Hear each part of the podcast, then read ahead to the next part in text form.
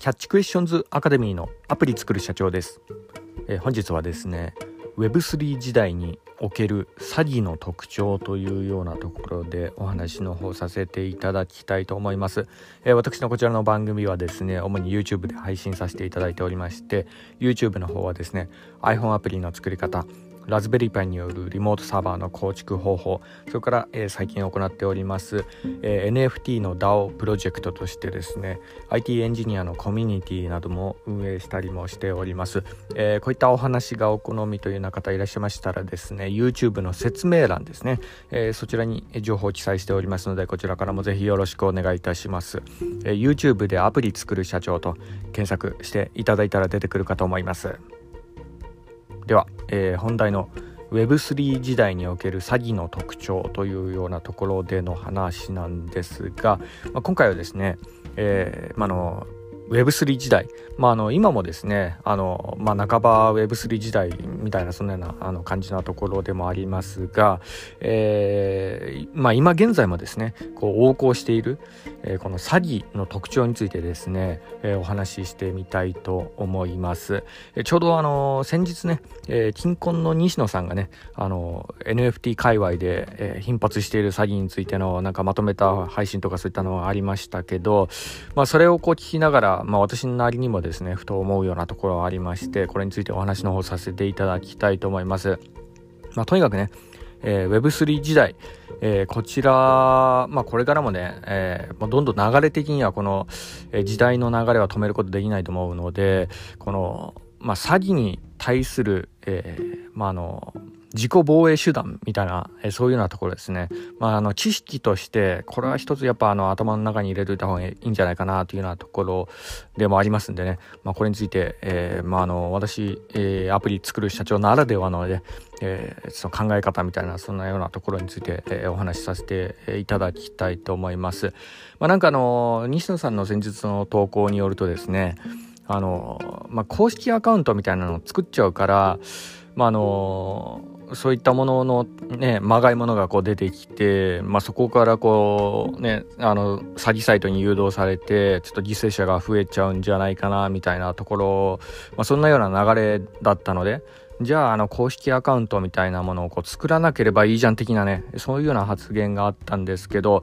うん、まああのそれも一理あると思うんですけど私的にはですねやはりあのなんやかんや言って運営者側がこう頑張るっていうよりかはユーザー自身がね、え防衛手段を身につけなければいけないのかなというようなところもあるんですねまあそもそもそれがね、えー、Web3 時代だと思うんですよこれはい。で言い方がちょっと厳しいかもしれないんですけどこの Web3 時代のね、えー、最たるものはやっぱその自己責任なんですよね、えー、ここがこう第一原則であって、まあ、この点がですねある意味あの Web3 と Web2 の大きな違いにもなるかなというふうに思ってるようなところでもあるんですよね。えー、Web2 とかであったらですね中央集権型なんでやっぱその責任の所在がね明確になってくんで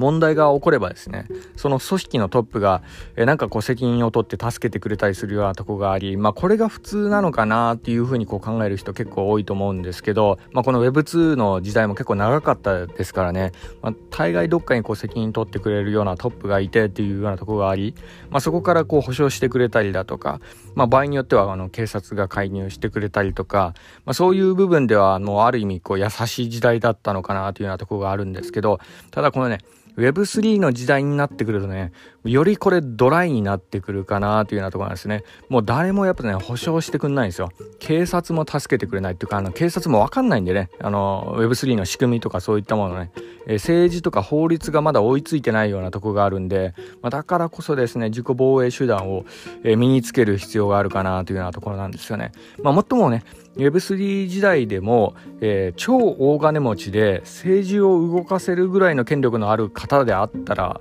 まあ、それだったら、まあ、あの誰かがこう助けてくれるっていう可能性はまああるとは思うんですけど、まあ、あの今現在ね、えー、あのバイナンスっていうあの仮想通貨の取引所世界でも結構有名なところなんですけどそこがハッキングされてあの BNB っていうようなコインがね今ちょっと今大変なことになってますけど、まあ、あれもね、あのー、今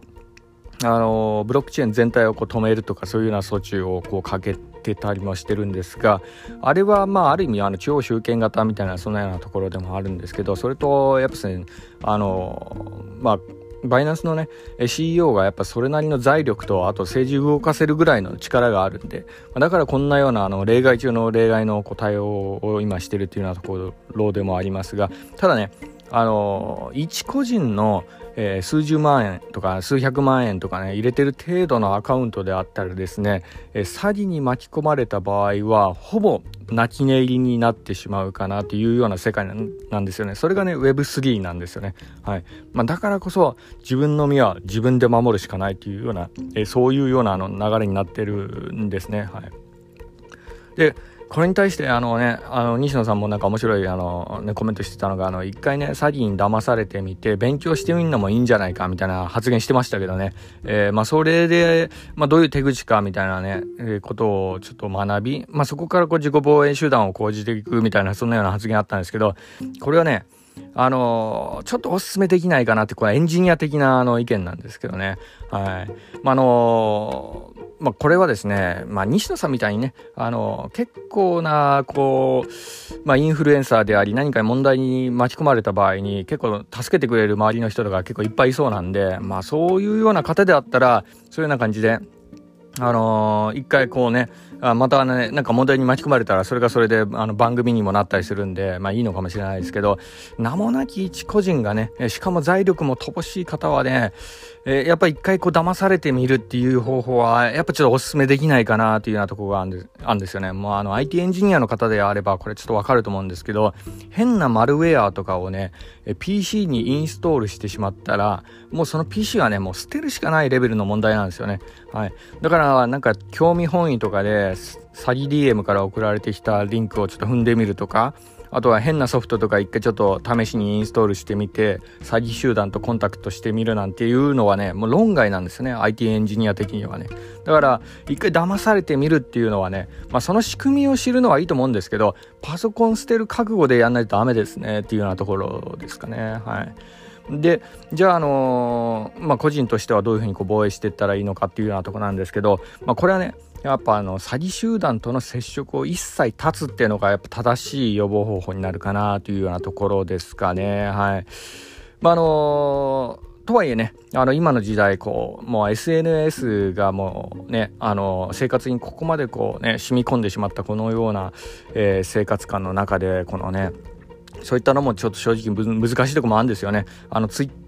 ね、あのツイッター界隈とかではね、あのツイッターの DM, DM は全て詐欺とかそういうような有名な格言もありますけど、えー、まあそれでもね、やっぱ引っかかる人は引っかかるんですよね。はい。で、これに関してここの部分注意してもですね、今また新たにこう出ている手法としてはですね、ツイッターの引用ツイートがですね、そこからこうなんか悪意あるリンクをちょっと紹介して、そこを踏ませて、えー、メタマスクに連結させてそこから NFT を奪い取るみたいなそういうような方法も横行してるみたいで。でこれに関してもですね、ええー、ツイッターの、えー、界隈ではですね、えー、なんかメール認証のないものをミュートするっていうような手法が今講じられてそれがこう情報拡散してるようなところがありますけど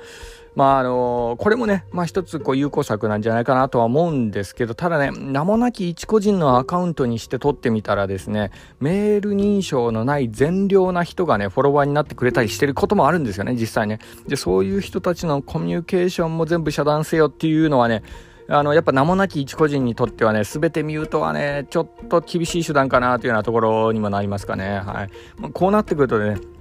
じゃあ、あの、ハッカー並みの高度な知識を勉強しないといけないのかっていうようなところにもなりなりそうですけど、えー、これはね、やっぱ根本的な、えー、まあ、あの、うん、詐欺の倫理学みたいなそういうような感じになってしまうかもしれないですけどもっと根本的なことを一から考えてみると意外にねシンプルなあの防衛的な考え方もあるんじゃないかなというようなところがあるんですよね。それはあの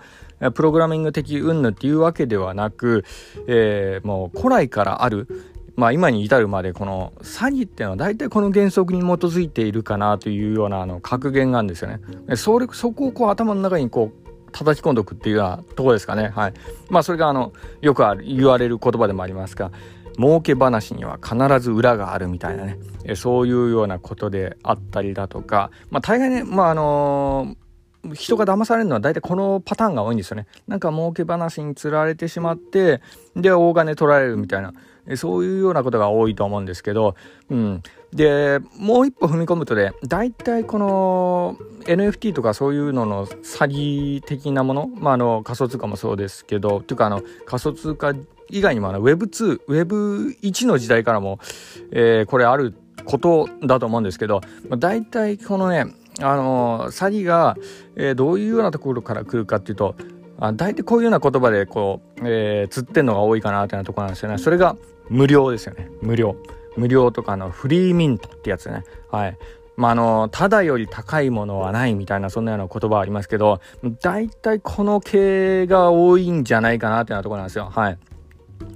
で、もちろんのこの世の中にはですね、フリーソフトとかね、そういったものも結構あの善良なエンジニアが趣味目的でね、開発した結構いいものとかも世の中に転がってたりもするんですけど、まあ、特にやっぱり気をつけてほしいのはね、えお金絡みの案件で無料と歌ってくるやつ、はい、それで儲かりますよっていうような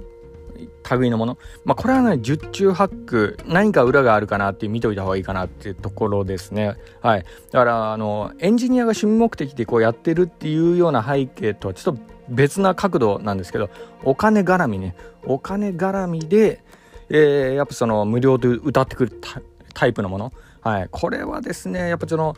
えー、まああの、まあ詐欺だろうなぐらいの、まあことをこう頭に入れて、うん、まあそうやって警戒しておくっていうこと、まあこれがですね、やっぱその一番最強の防衛手段にもなるんじゃないかなというふうにこう思ったりもしております。まあとにかくね、あのー、今ね、この Web3 時代を生き抜くためにも今世界からね、日本人がかなりかもられてるケースが多いんですよね。はい。まあだからこそ、まあ私の、えー、まああの、一つちょっと、エンジニア的な経験も含めながら、えー、過去に実際に起きた詐欺のケースとかそういったものについてちょっと述べさせていただいたところもありますが、まあ一つね、えー、頭の片隅にでも、えー、このことを、えー、入れていただければと思います。やはりね、ただより高いものはないというようなところですね。はい。では本日は以上になります。では最後にいつもと同じ言葉で締めさせていただきたいと思います。IT エンジニアに栄光あれ。